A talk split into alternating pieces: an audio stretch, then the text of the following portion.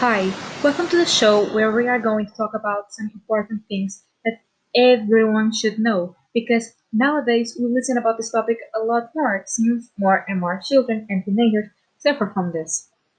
The topic that we are going to discuss today is bullying. We are also going to discuss about the consequences of suffering it and the psychological, academic, and physical effects of bullying. You may ask, what are the consequences of bullying? It is important for parents and people who work with children uh, or teenagers to understand that bullying can have both short and long term effects on everyone involved. While most research on bullying has been about children and adolescents who have been bullied, those who bully others are also negatively impacted, as are those who aren't directly involved but that witness bullying. How can we know that people who have been bullied experience negative effects? Children who have been bullied, research has found that children and adolescents who have been bullied can experience negative uh, psychological, physical, and academic effects. What are the psychological effects? It includes depression, anxiety, loss of esteem, self harming behavior, especially for girls, alcohol and drug use and dependence, aggression, and involvement in violence or crime, especially for boys. While bullying can lead to mental health problems for any child, those who already have mental health problems are even more likely to be bullied. What are the uh, physical effects? Bullying is a risk factor for depression and thinking about suicide. Children who bully others who are bullied or both bully and being bullied are more likely to think about or attempt suicide than those who are not involved in bullying at all. These effects of bullying can be obvious and immediate, such as being injured from a physical attack. attack. However, the ongoing stress and trauma of being bullied can also lead to physical problems over time.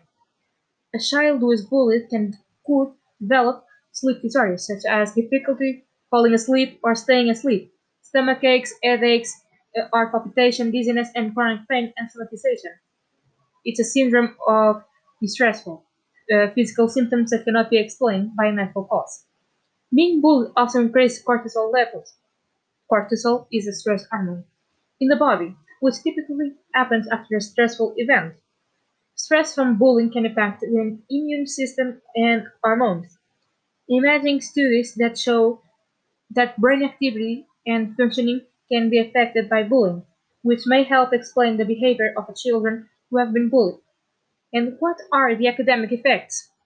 Research has consistently shown that bullying can have a negative impact on how well children and adolescents do in school.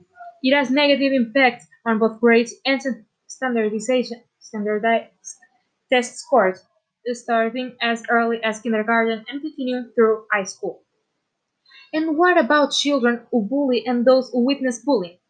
Very little research has done has been done to understand the effects of bullying on children who bully and those who witness bullying.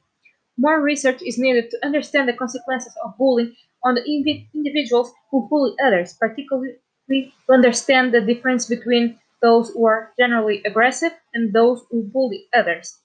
Studies show uh, of children who witness bullying usually focus on their role in the bullying situation and why did or didn't intervene. While studies rarely assess the effects of bullying exposure uh, on the witness experience anxiety and insecurity based on their own fears of retaliation. Although children and teenagers who bully others and who are also bullied uh, are at the greatest risk for negative mental and physical health consequences compared to those who only bully or are only being bullied. These children and adolescents may experience a combination of physically, phys- uh, physiological uh, problems, uh, negative perception of themselves and others, and poor social skills conduct.